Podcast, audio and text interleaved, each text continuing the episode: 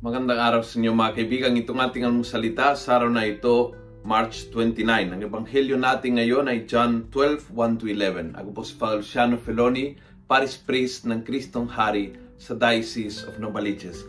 Sabi ng ebanghelyo, six days before the Passover, Jesus came to Bethany where he had raised Lazarus, the dead man, to life.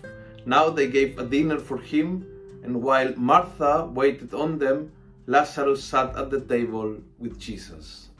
Six days before the Paschal Mystery, pumunta si Jesus sa bahay ng mga kaibigan. Yung talagang very, very close friends niya.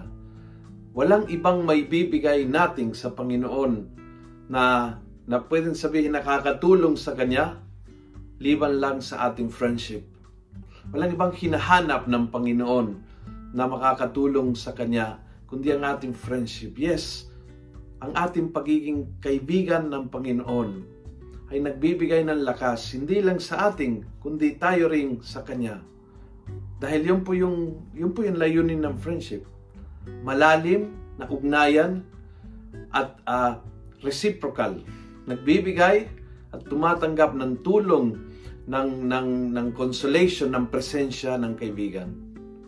Sana ngayong Holy Week, i-revive natin, buhay na buhay ng kontoto ang ating pakikipagkaibigan kay Jesus.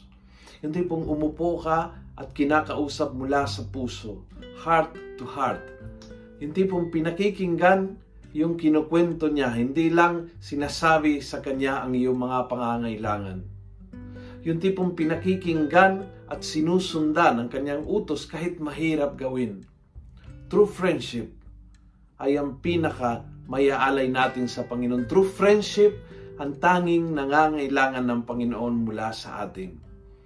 True friendship, ang incredible at miraculous na iniaalay ng Panginoon sa atin. Dahil sino ba tayo para maging kaibigan ng Diyos? Pero ang Panginoong Jesus, ang tawag niya sa atin ay kaibigan. And like today, six days before he was going to, to, to face death and suffering, natagpuan niya ng consolation sa piling ng mga kaibigan niyang matalik. Kung nagustuhan mo ang video ito, pass it on. Punuin natin ang good news sa social media. Gawin natin viral araw-araw ang salita ng Diyos.